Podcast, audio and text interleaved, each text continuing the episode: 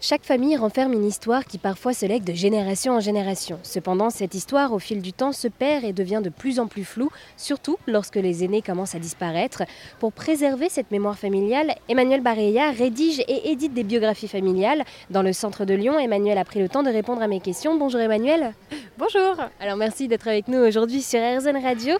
Et alors, avec nos chouettes souvenirs, vous transformez donc les histoires de famille en livres. Et si j'ai bien compris, vous avez donc tout quitté professionnellement pour vous lancer dans cette belle aventure oui, tout à fait. Donc, j'ai travaillé pendant 20 ans dans les études marketing, donc dans les sondages, euh, Ipsos, la Sofres, qui sont les plus connus. Euh, voilà. Puis après 20 ans, j'ai eu envie de me lancer dans une nouvelle aventure et euh, j'ai eu ce projet. Bon, il y a quand même pas mal de passerelles entre les deux, puisque dans les études, on pose des questions, on raconte des histoires. Là, au lieu de les raconter au président du CAC 40, je raconte les histoires aux familles. Et alors, comment est-ce que vous avez eu l'idée voilà, de préserver cette mémoire familiale à travers un livre?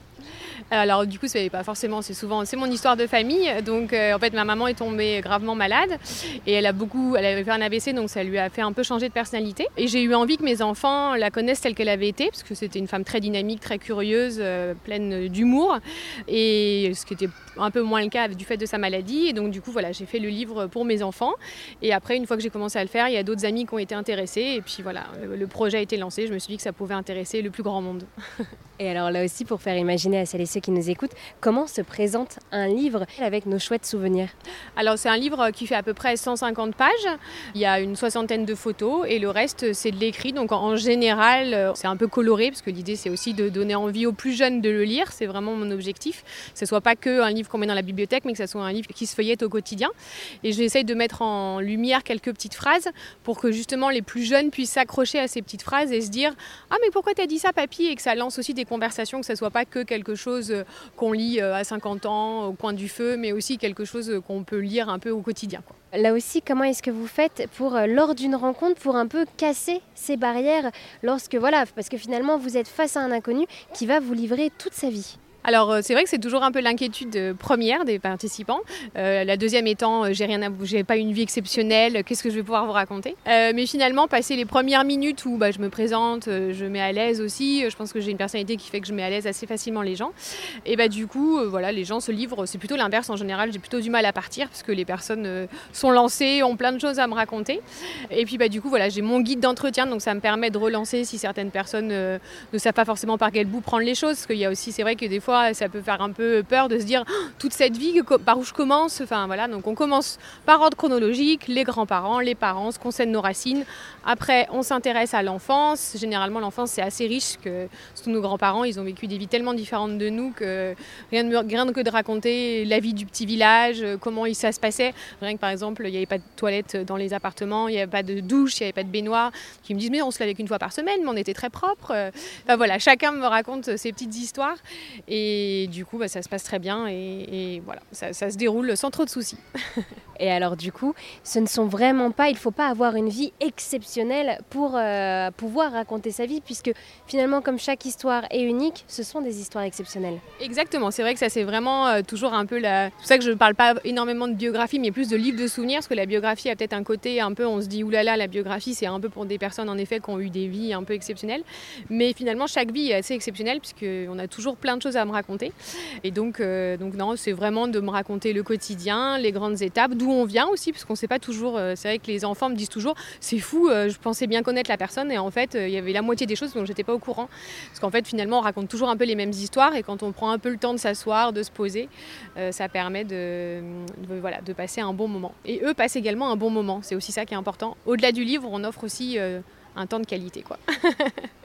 Et alors du coup aussi, parce que finalement donc ce sont des histoires qui sont d'époque, vous découvrez aussi par cet intermédiaire toute l'histoire des histoires qui sont inconnues mais qui sont très riches. C'est ça, c'est la petite histoire dans la grande histoire. C'est vrai qu'en général, euh, j'ai plus appris sur la guerre d'Algérie que j'en avais jamais appris à l'école, parce que c'est quand même un chapitre de notre histoire dont on n'a absolument pas parlé, moi qui suis née en 1980, dont on n'a absolument pas parlé à l'école.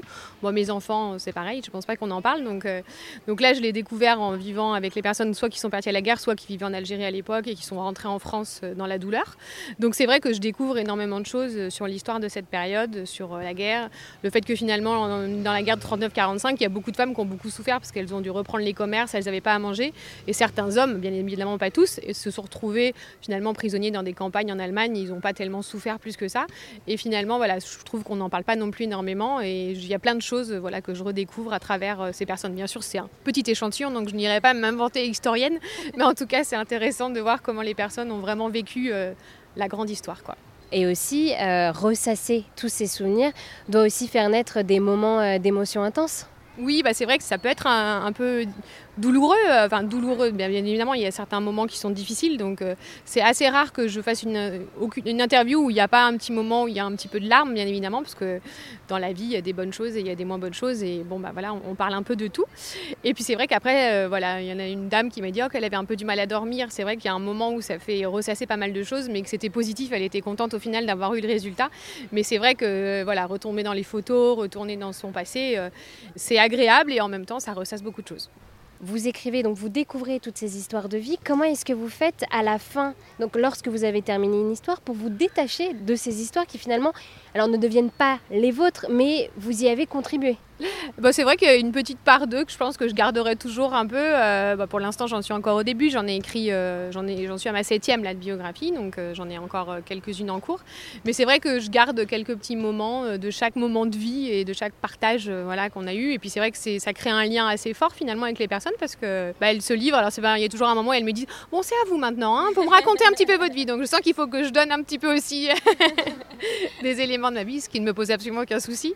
Mais voilà, du coup, c'est vrai qu'il y a toujours un petit moment où ils disent bon bah va falloir un petit peu quand même raconter vous aussi.